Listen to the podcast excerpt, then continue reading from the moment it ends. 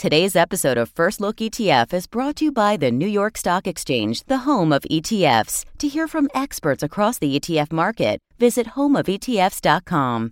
NYSE has sponsored this production by ETF Guide LLC for illustrative, informational, and educational purposes only, without regard to any particular investor's objectives, financial situation, or circumstances. NYSE neither represents nor warrants the accuracy or correctness of any of the statements in the production, which has been independently assembled by ETF Guide LLC and with whom sole editorial control rests. NYSE makes no recommendation as to possible benefits from any securities or trading strategies, and this production is not a recommendation, offer, or solicitation of an offer to buy or sell any security or engage in any trading strategy. Prior to the execution of a purchase or sale of any security, you are advised to consult with your own advisors. Hello and welcome to First Look ETF. I'm Stephanie Stanton with ETF Guide. It is great to have you with us. Coming up on today's show, a new ETF targeting the fast growing market of digital infrastructure companies. Plus, another fund that taps into companies behind the 3D virtual worlds known as the metaverse. And we'll examine a lineup of ETFs designed for environmentally and socially conscious investors.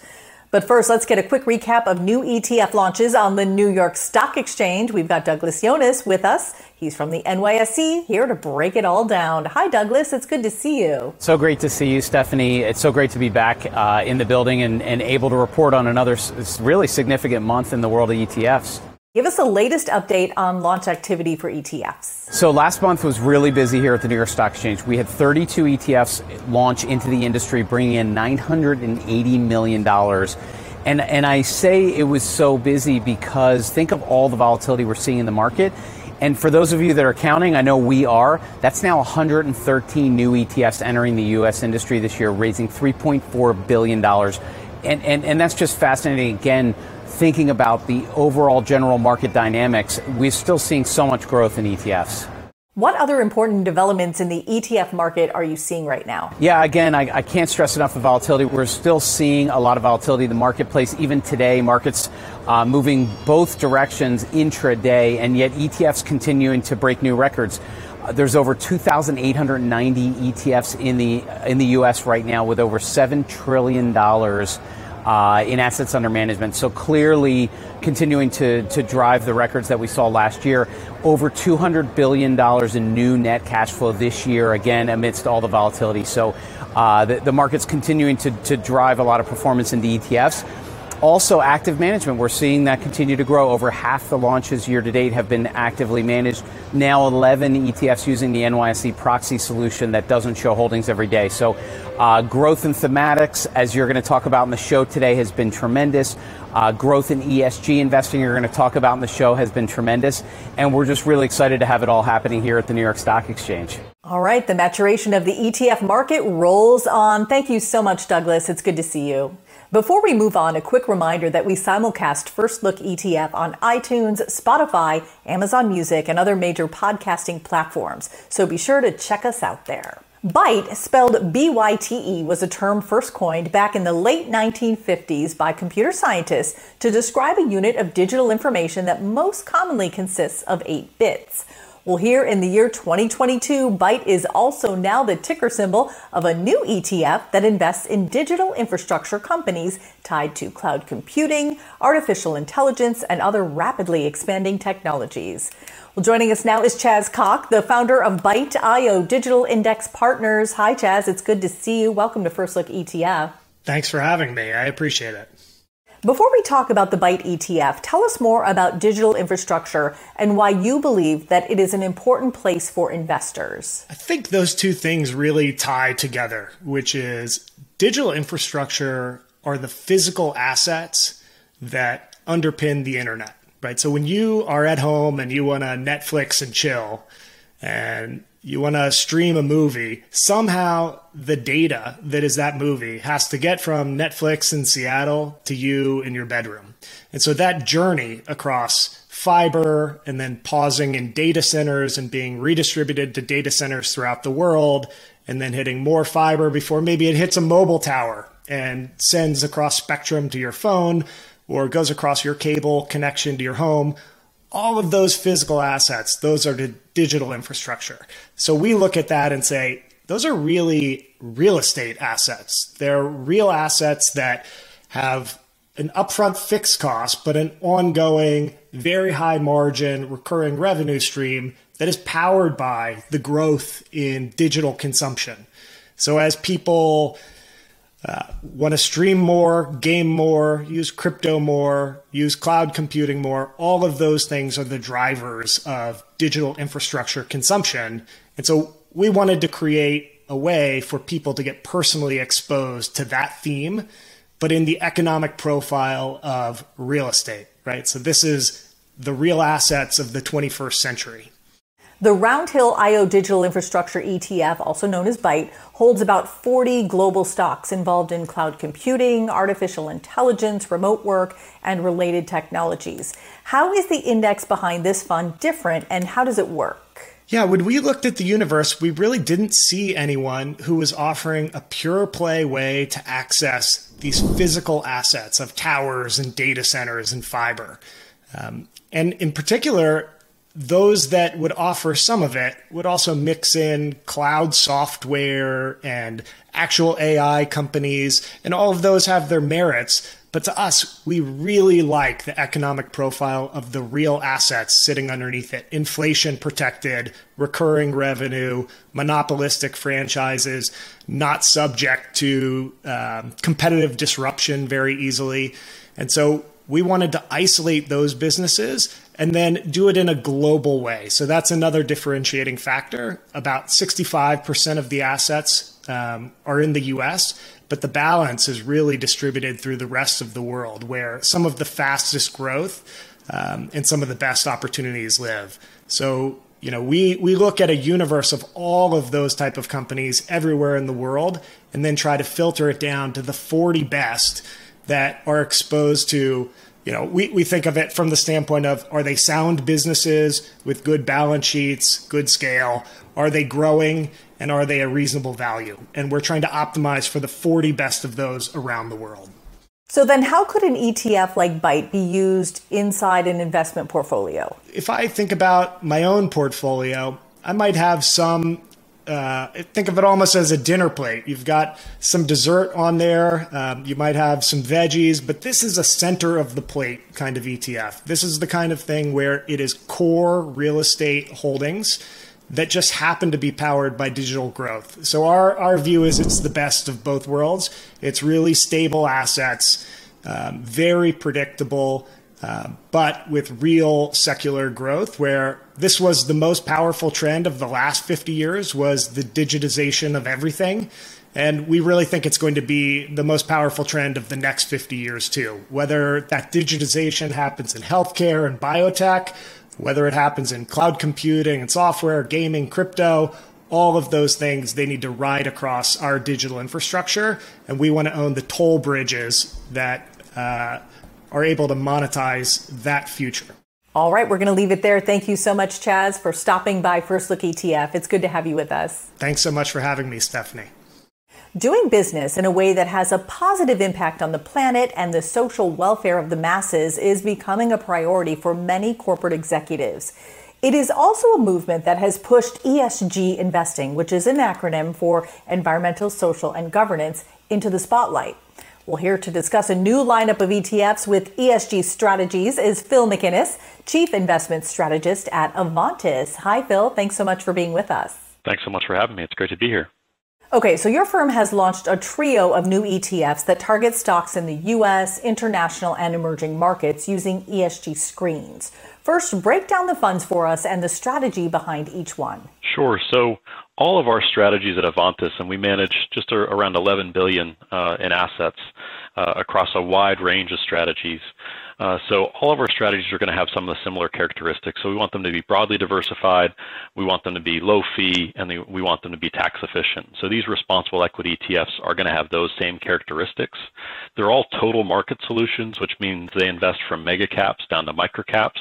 They invest across that traditional Morningstar style box spectrum from growth to value. So they have some similarities to a total market index fund, but there are some key differences as well. And I'm going to call out really three important ones. The first, as you mentioned, then we have some ESG screens. So there's a lot of companies that, for whatever reason, don't align uh, with some of the values and beliefs of, of some investors.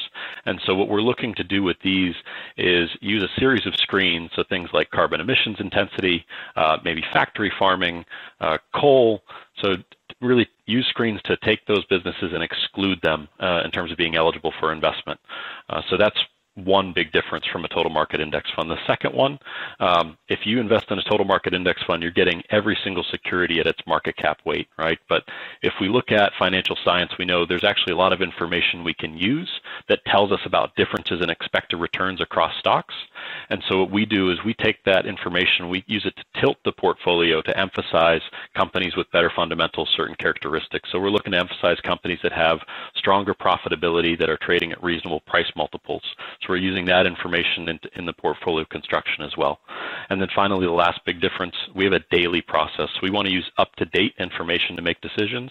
So our portfolio managers are going to be looking each day. It doesn't mean we're turning over the portfolios a lot, but looking each day to see are there small changes we want to be making in the portfolio to keep it in line with its objectives. So those are the three big differences in these responsible equity ETFs and how they work relative to what somebody would get in, say, a total market index fund. Shifting gears now, investing in small cap stocks provides a ground floor opportunity to get in before companies have fully matured. The recently added Avantis US Small Cap Equity ETF, ticker symbol AVSC, offers exposure to these types of young, promising companies. Tell us a little bit more about it. Yeah, so small caps, as you said, there's they're obviously an important part of the market. We think there's uh, a lot of rationale as to why somebody would have small caps as part of their allocation. Um, again, uh, all of our strategies have those characteristics in terms of low turnover, low fee, broad diversification, and, and transparency as well. Uh, but you know, indexing uh, in small caps is is another piece where there are really some important differences in our strategy relative to an index fund, uh, and I'd say it's even more important when you're thinking about a small cap portfolio. So first and foremost, it's not that just because a company is small cap, it's a good investment. There are some small cap companies that aren't great investments, right? So uh, we want to look at the the fundamentals. Uh, for example, if you go back in the academic literature, there's a corner of the small cap market, so companies that trade at really high price multiples, that have poor profitability, that are growing their assets quickly. We want to make sure we exclude those companies from the portfolio, right, to improve the expected return profile of the strategy. Uh, second, if you look at the a lot of the index funds, the small cap index funds that are out there in the marketplace, a lot of them tend to skew towards mid cap. They've gotten sort of bigger over time. This strategy is meant to be focused on small and micro caps. We want to really maintain a focus on small and micro cap securities. And the last thing I mentioned, daily implementation for our other strategies. It's really important here, right? We don't want to wait to rebalance the portfolio just because we're waiting for an index to reconstitute, right? Which may happen once a year or twice a year. We want to use information each day to keep that portfolio focused on a small cap allocation. So uh, what an investor gets with that, they, they get something that's broadly diversified. It's in that tax efficient wrapper in the ETF. Uh, there's transparency and exposures, and it's delivered at a very competitive fee, just 25 basis points. Okay, so then how do you see Avantis ETFs being used inside an overall investment portfolio? Yeah, that's a great question, Stephanie. I love that question because at the end of the day, we have to know that we're helping to meet hopefully a client need, right? We're filling a role inside a portfolio. So our goal really is twofold. First, we think about we want to provide a good sound building block that can work inside an asset allocation.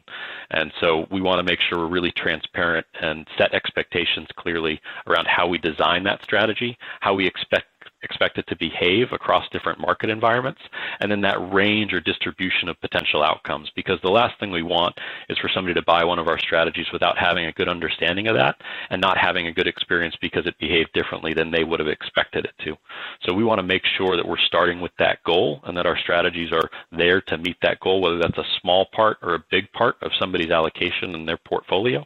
Uh, but we think that the transparency, the communication, and then keeping people up to date along the way way in terms of what's going on in the portfolio, what's going on in markets, and how is that impacting the portfolio. Hopefully, that can foster a better long-term expected outcome, which is what we think investors are after at the end of the day. Phil McInnis with Avantis, thank you so much for stopping by and sharing your insights with us. Thanks. Thanks so much for having me. Look forward to next time. The metaverse is sometimes called the sequel to the internet and regarded in some circles as the next iteration of the expanding digital world. Now, while the metaverse is still in its infancy, here to discuss its future and how to participate in the growth ahead is Scott Helfstein, Executive Director of Thematic Investing at ProShares. Hi, Scott. It's good to see you. Hi, Stephanie. Great to be with you. Okay, before we talk about your new ETF, let's talk a little bit more about the metaverse. Go ahead and bring our audience up to speed on the metaverse and why it's becoming so important. So, the metaverse, as you said, is viewed as the next generation of the internet, and yet it offers the opportunity for such a rich experience. And it's ultimately the integration of digital and physical experiences that we're so focused on. For example, virtual reality, which today allows people to move through a 3D world, but into the future, it's going to become immersive and interactive so that you can be interacting with people and the environment. Another way to think about it is augmented reality, which is the overlay of the digital world on the three on the actual world.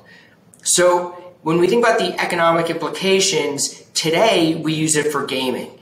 But if we think about the movement of retail store into the metaverse and the ability to shop with friends in a 3D environment, the ability to shop for real estate as you're doing 3D walkthroughs, but then even so much more, the industrial space, engineers rapidly prototyping advanced products and industrial processes being improved. And then today, for example, doctors are using augmented reality glasses in surgeries to improve operating outcomes. So there's such a rich opportunity set. There's hundreds of billions of dollars that will be transacted annually on and through the metaverse. And it's a very interesting time for investors to be focused on this technology.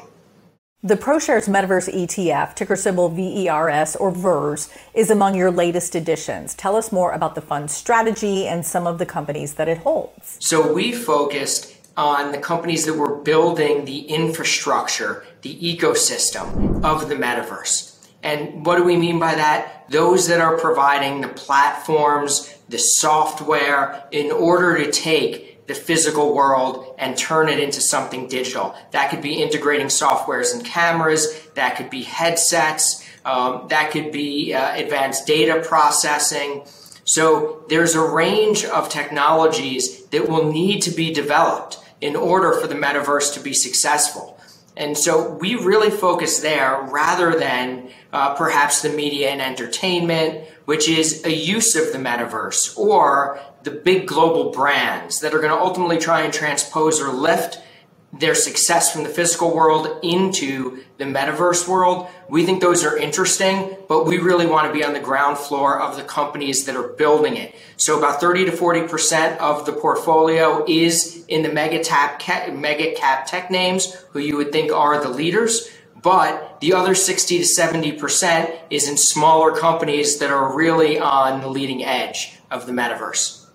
So then how do you see investors and financial advisors using a fund like VERS inside an investment portfolio? So we see a metaverse fund as a logical uh, part of a growth sleeve within a portfolio. Uh, we think it's a long-term holding within that sleeve.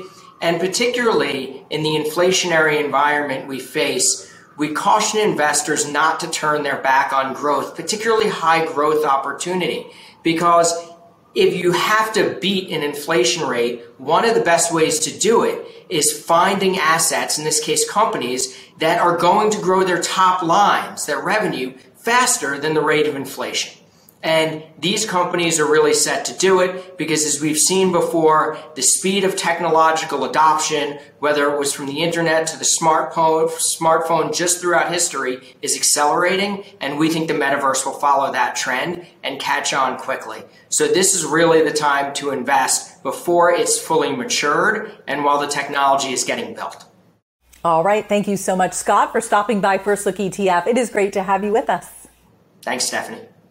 That does it for today's episode of First Look ETF. We want to give a big thanks to all of our guests, along with Douglas Yones at the New York Stock Exchange. Be sure to check out homeofetfs.com to learn more. So, did you like the program? Feel free to hit the like button and post your thoughts in the comments section below. Also, don't forget to pick up the podcast version of First Look ETF. It is available on iTunes, Spotify, Amazon Music, and other major podcasting platforms. I'm Stephanie Stanton with ETF Guide. Thanks so much for watching. We'll see you next time.